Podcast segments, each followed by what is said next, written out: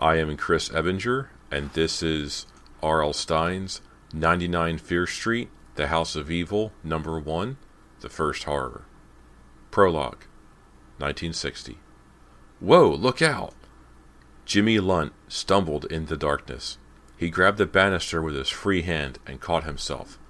Look out, man, his friend Andy Skalski warned from the top of the stairway. We don't need any more accidents on this job. How come there are no basement lights? Jimmy called over his shoulder as he carefully continued down the narrow stairway. How come? How come nothing works on this job? Andy replied with some bitterness. His work boots thudded loudly as he followed Jimmy into the basement. How come nothing has gone right? How come we lost three guys building this stupid house? Morrison is getting out of the hospital today, Jimmy reported. After that shock he got, I never thought they'd get him breathing again. He shuddered. Morrison turned blue, man. I saw him. He was really blue. I don't want to think about it, Andy muttered, his flashlight darting over the concrete basement floor. You know, I was there when that big guy Jones fell off the roof. No wind, no breeze, no nothing, but off he went, sailing head first. Poor guy. I'm just glad school is starting in a week and we'll be done with this stupid summer job, Jimmy said, shifting the heavy gallon can to his other hand. Now, where are those cracks we're supposed to caulk? This foundation was just poured two months ago, and already there are cracks. This is a bad luck job, Andy muttered, still thinking about all the trouble they had had. Yeah, Jimmy agreed quickly. 99 Fear Street. I wouldn't live here, man. Not on a bet. This place is bad news. Well, you know what they say about Fear Street, and you heard about the bodies they found here when they were digging the foundation. Huh? Bodies? Jimmy reacted with surprise. Yeah, they had to stop the bulldozers. There are all these unmarked graves down here. Andy pointed straight down. Uh, Andy, can we stop talking about it? Jimmy replied with a shudder. No more stories, okay? I just want to patch up these cracks. Then I'm going to jump into my Impala and bomb over to Wayne's Bridge. There's a Beach Boys concert tonight. Huh? Andy grabbed his friend's shoulder. Since when do you drive an Impala? Well, it's my dad's, Jimmy admitted reluctantly. He let me drive it today.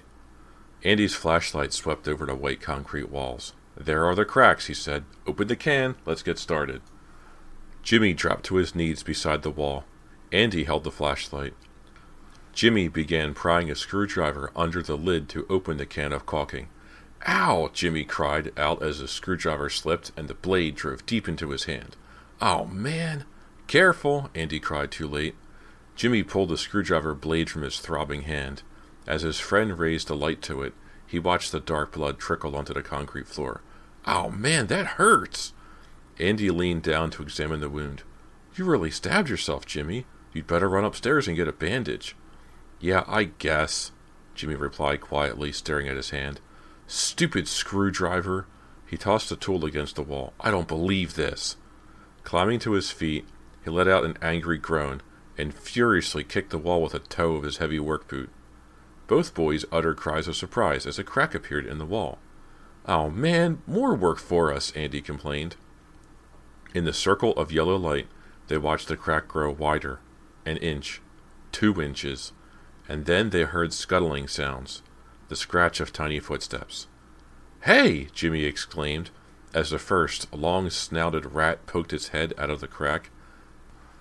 This is a new house. Where'd the rat come from? The rat scuttled out into the light, followed by another rat, then three more. Jimmy gaped down at the tiny black eyes, the glowing gray fur, the snake like pink tails. Hey, get lost! Andy shouted. He kicked at the nearest rat. Missed.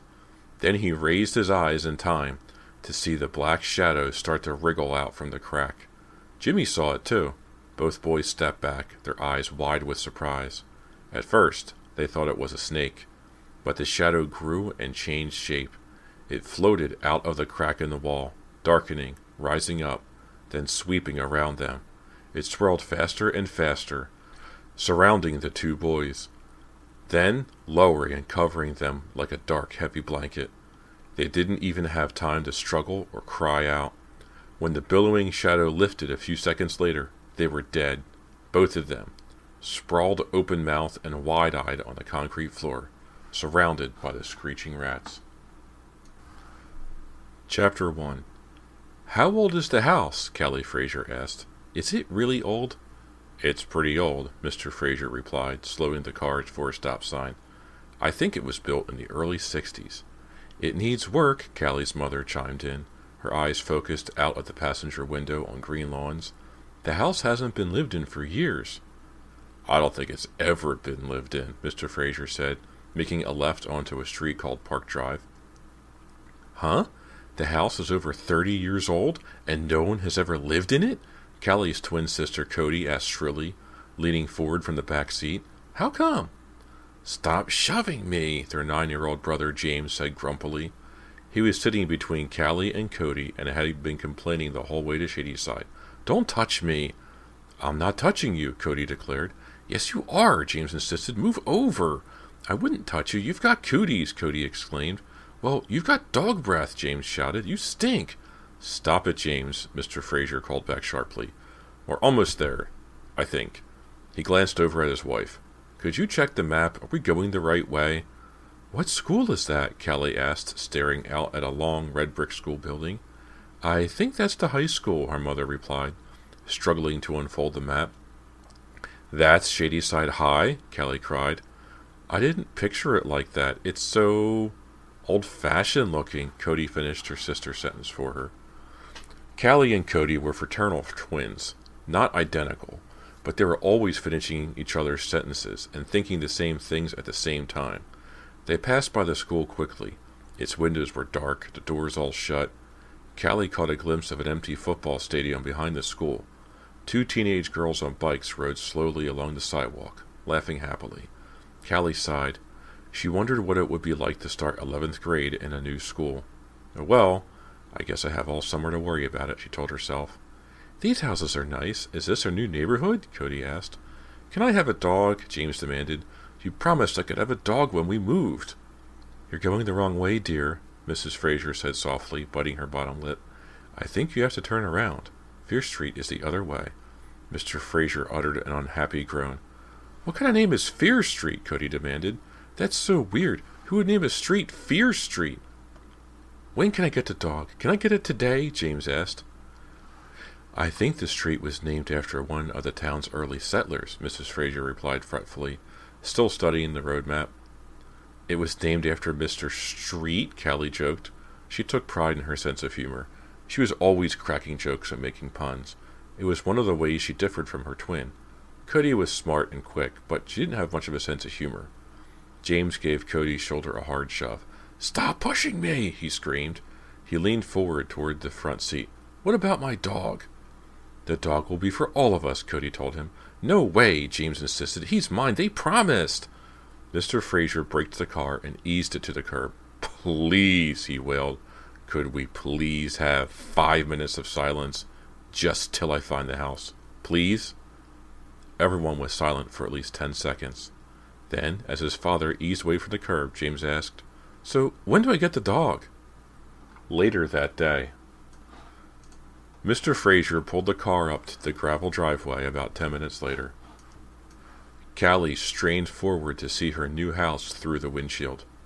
But there were so many old shade trees covering the front yard, the house was nearly buried in darkness. 99 Fear Street, everybody out, Callie's father announced cheerfully. They piled out of the car, stretching their arms and gazing through the trees at the sprawling house that awaited them. Well, it's big at least, Cody said quietly. Callie could see the disappointment on her sister's face. It's really big, Mr. Fraser said enthusiastically. Wait till you see your bedrooms. Just think, their mother chimed in. You two won't have to share a room anymore. We're so cramped in that old apartment, you kids won't know what to do with all this space. I'll know what to do, James declared. I'm going to have my own game room with a widescreen TV for my Super Nintendo and a real pinball machine. Good luck, Callie told James sarcastically, rolling her eyes. She reached down and messed up his wavy red hair. He jerked away from her, playfully swinging a fist in her direction. Isn't this great? Mr. Fraser exclaimed, his dark eyes glowing behind his silver framed glasses. Isn't this great? Our own house! Callie forced a smile to her face. She could see that everyone else in the family was forcing a smile too. The house wasn't great exactly. In fact, it was really dark and depressing.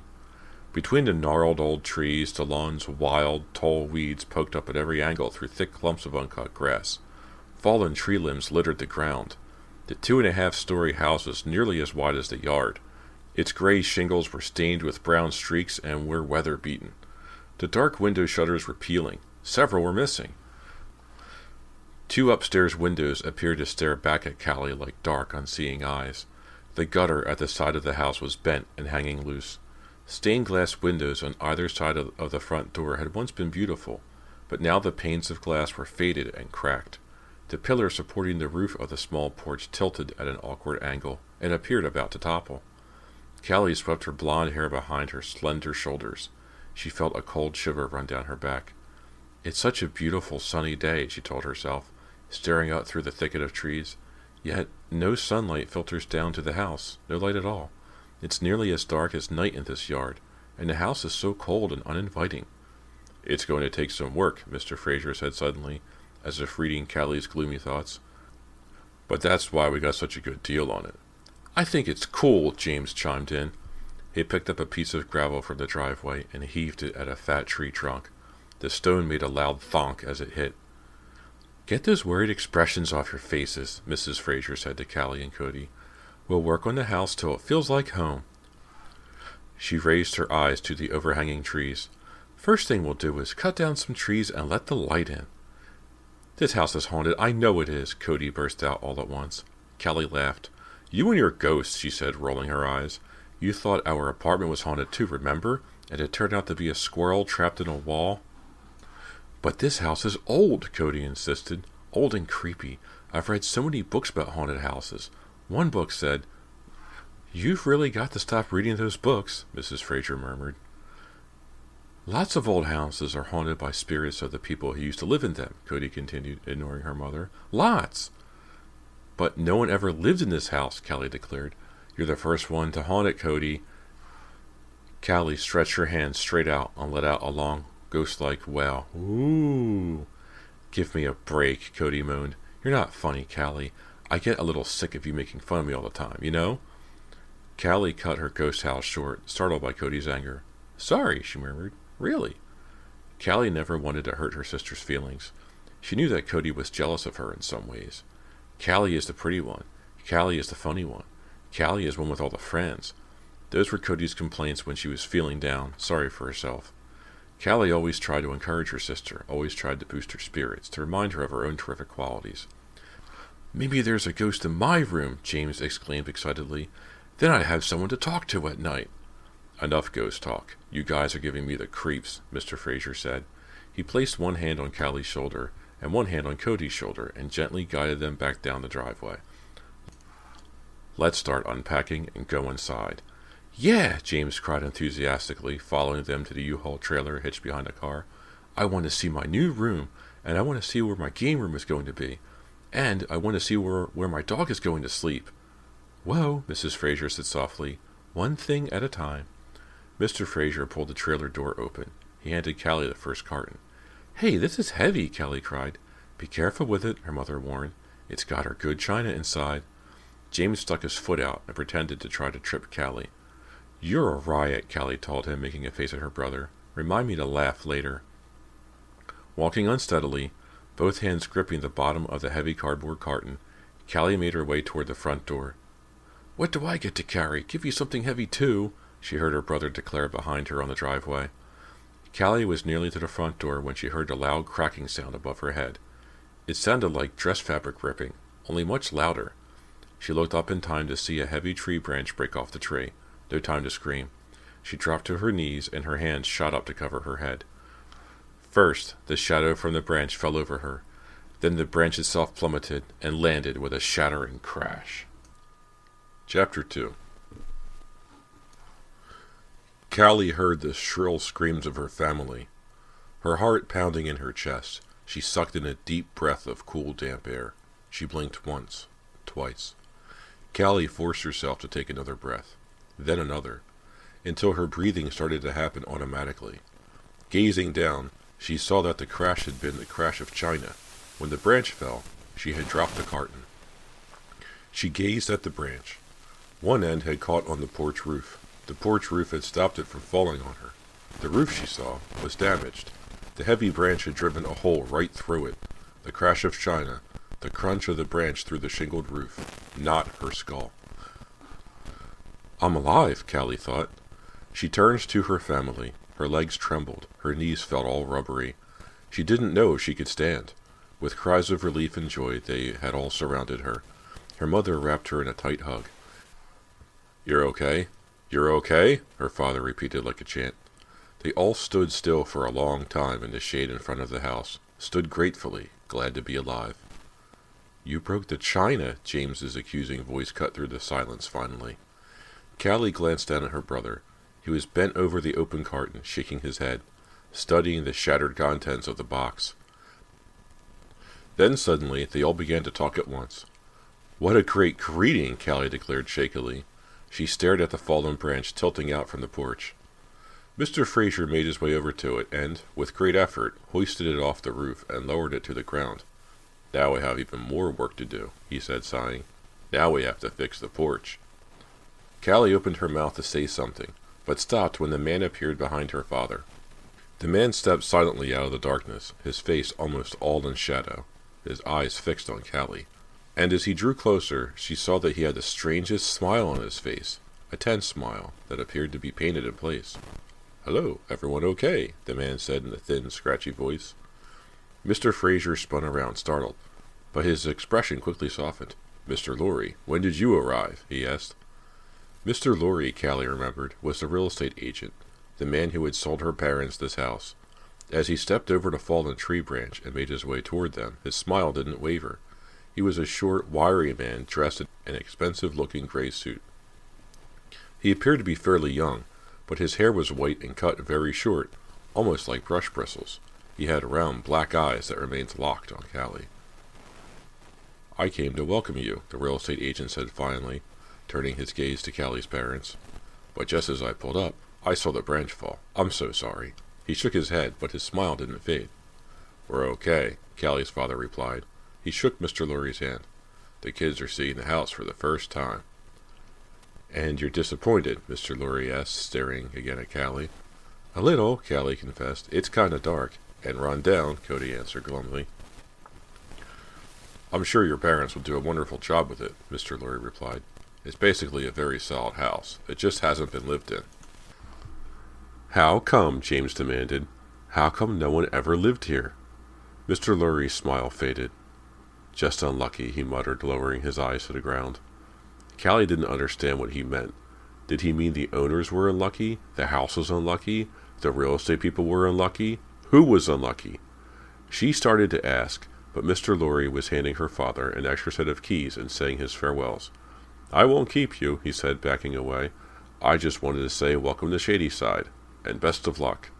With a quick wave, he headed down the driveway, walking briskly, swinging his arms stick-like at his sides. Callie watched him until he disappeared into the shadows of the trees that lined the street. Then she picked up the carton of china and shook it. The shattered plates made a jangling sound inside. Sorry about that, Callie told her mother. Put it down and let's go inside, Mrs. Fraser replied. I want you to see your new home. The inside of the house was even less inviting than the outside, Callie thought. As the family explored their new house, Callie couldn't help but notice every stain on the plaster, the cracks in the walls, the loose floorboards that creaked and groaned as she stepped on them. The house is so dark, Callie thought unhappily. So dark and damp. It feels as if the sun has never shone on it, as if the house is blanketed in darkness. Callie shivered. How will I ever feel at home in this ugly, dark place, she wondered. The house is so dark, Callie thought unhappily. So dark and damp. It feels as if the sun has never shone on it, as if the house is blanketed in darkness. Callie shivered. How will I ever feel at home in this ugly, dark place, she wondered. Callie, what's wrong? Her mother's voice broke into her thoughts. Huh? Callie blinked hard. What, Mom? You are making the sourest face, Mrs. Fraser said, putting her hand on Callie's shoulder. Are you okay? Yeah, sure, Mom, Callie answered quickly. She didn't want to say that the house could be a set in a horror movie. What would be the point? Her parents had bought it. They were stuck there. I'm just tired, I guess, she told her mother. Well, come see your room, Mrs. Fraser said, pushing open the door. The floorboards creaked as they all trooped into Callie's new room. Callie stopped in the doorway. The walls were dark and peeling. The closet door was warped and stuck open. The brown carpet had a round black stain in the center of the room. Big, huh? Mr. Fraser asked eagerly, smiling at Callie. Yeah, it's big, all right, Callie replied without enthusiasm. It's a lot bigger than my room, Cody complained. How come Callie got the biggest room? Callie struggled to close the closet door, but it was too warped to move. Want to trade rooms? she asked her sister. Well, no, Cody decided, but I don't see why you should automatically get the biggest room. Stop complaining, Cody, Mrs. Fraser said sharply. We're all tired, and I know this house is a bit of a shock, but it'll feel like home before you know it. Right, Mr. Fraser agreed quickly. A little paint, a little wallpaper, some new carpet, and Where's my game room? James interrupted. We've all seen the bedroom, so where's the game room? Well, there isn't really room, Mr. Fraser replied. I'm sorry, James, but how about the basement? We have a game room in the basement, Dad? Remember Billy Marcus's house? He had a ping pong table and a pool table downstairs. Remember? I don't know, Mr. Fraser said thoughtfully. The basement in this house isn't finished. It would take a lot of work, James. Let's check out the basement, James exclaimed. He shoved Callie out of his way as he burst toward the door. Come on, let's check it out. I'll bet there's a room for a pinball machine and everything down there. Girls, go with him, Mrs. Fraser ordered. And be careful, their father added. It's probably filthy down there. Callie and Cody obediently hurried after their brother. James was already halfway down the stairs to the first floor, the banister swaying slightly as his hand slid over it. They found the stairs to the basement behind a door in the back hallway. James clicked the light switch, and a dim light bulb flickered on at the bottom of the stairs. Holding on to the walls, the three of them made their way down the narrow, steep wooden stairs. Callie led the way, followed by James, then Cody. It took Callie a moment to realize why her face had started to tingle and itch. Yuck, cobwebs, she cried, frantically trying to brush the sticky webbing off her face. This is really creepy, James said softly. They stopped under the cone of yellow light from the bare light bulb. Callie had brushed most of the cobwebs off, but her face still itched. She stared into the gray basement that stretched around them. Cobwebs hung down from the metal beams that dotted the large room. Against the far wall, a huge dust-covered furnace hovered, its vents reaching up to the ceiling like arms. Callie heard the scratching sounds first. What's that? she asked, grabbing James by the shoulders. Huh? What's what? he cried. Shh! Listen, Callie ordered. I hear it, Cody said. Soft scratching sounds. Callie gasped as three rats scuttled into view. Their eyes glowed red in the light. Their long pink tails swept over the concrete floor as they ran. Oh, Callie heard Cody utter a low cry right behind her. Rats! James exclaimed. Eyes glowing angrily, the three rats charged forward, hissing as they ran. They're attacking! Cody shrieked. Get upstairs! Callie shoved James towards the steps, and then she let out a terrified wail as the biggest rat leapt onto her leg.